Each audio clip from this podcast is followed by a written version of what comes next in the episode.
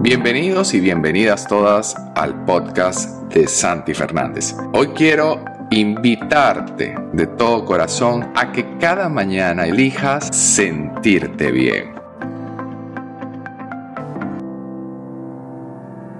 Elegir sentirte bien es no resistirse a nada, permitir que las cosas que aparecen a diario sucedan y tomar lo mejor de ellas. Suena algo muy loco lo que estoy diciendo en realidad, pero en la medida que dejamos que las cosas se acomoden de manera casi mágica, nos enfocamos solamente a hacer aquellas cosas que nos generen satisfacción, alegría y por ende impulsen nuestro sentido de la creatividad, nos conecten con esa ilusión, con la pasión de aquello que realmente queremos hacer, alimentando con esa energía necesaria para llevar adelante el día y en consecuencia atraer lo mejor de la manera más simple y con el menor esfuerzo.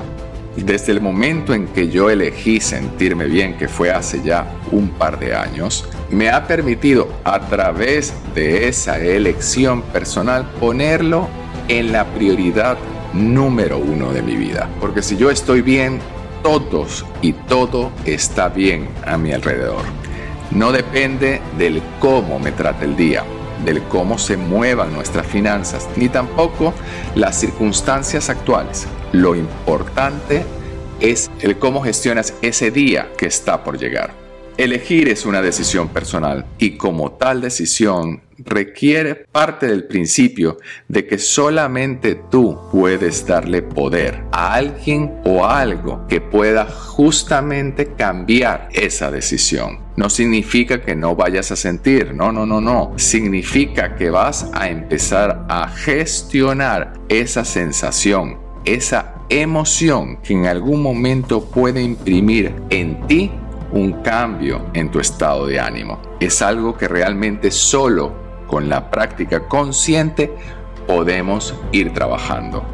Si bien se basa en un principio muy sencillo, el de elegir sentirnos bien, en realidad la práctica es lo que realmente permite que este proceso de inversión tenga los resultados que queremos. En el momento en que podamos detectar que promueve un cambio en ese estado de ánimo que nos está paralizando, qué pensamiento, qué acción, qué palabra de otra persona nos incomoda sacándonos justamente de ese lugar donde queremos estar es cuando podemos empezar a través de esa observación a gestionar la sensación que le acontece. Al hacernos entonces consciente de ello, no nos resistimos a ese pensamiento, a esa palabra y con seguridad de a poco irá perdiendo fuerza hasta darnos cuenta que realmente no nos ha de importar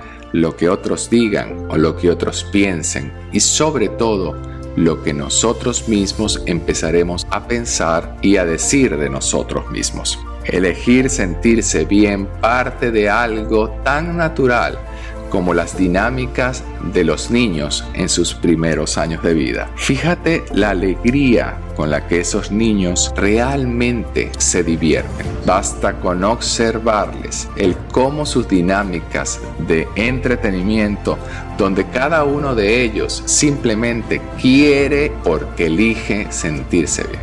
Los niños son el mejor ejemplo de una decisión de sentirse bien ellos eligen constantemente hacerlo porque viven el momento presente. Ellos, como nadie, están justamente en la labor de hacer de cada momento un espacio de tiempo especial. Ellos pueden en algún momento sentir el regaño de sus padres, molestarse, gritar y hasta llorar porque no pueden hacer lo que quieren. Pero al poco tiempo, a los pocos minutos están de vuelta con la misma sonrisa, agarrándote de la mano para querer que vuelvas a empezar o a jugar con ellos. Es una invitación constante a vivir el presente. Es una invitación constante, un ejercicio permanente de elegir sentirse bien. Así que les invito a cada uno de ustedes en la oportunidad que tengan que vean como un observador consciente las dinámicas de los niños pequeños y a partir de allí comiencen a conectar con esa inteligencia que ellos a través de sus propias elecciones nos permiten tomar la decisión de elegir sentirnos bien.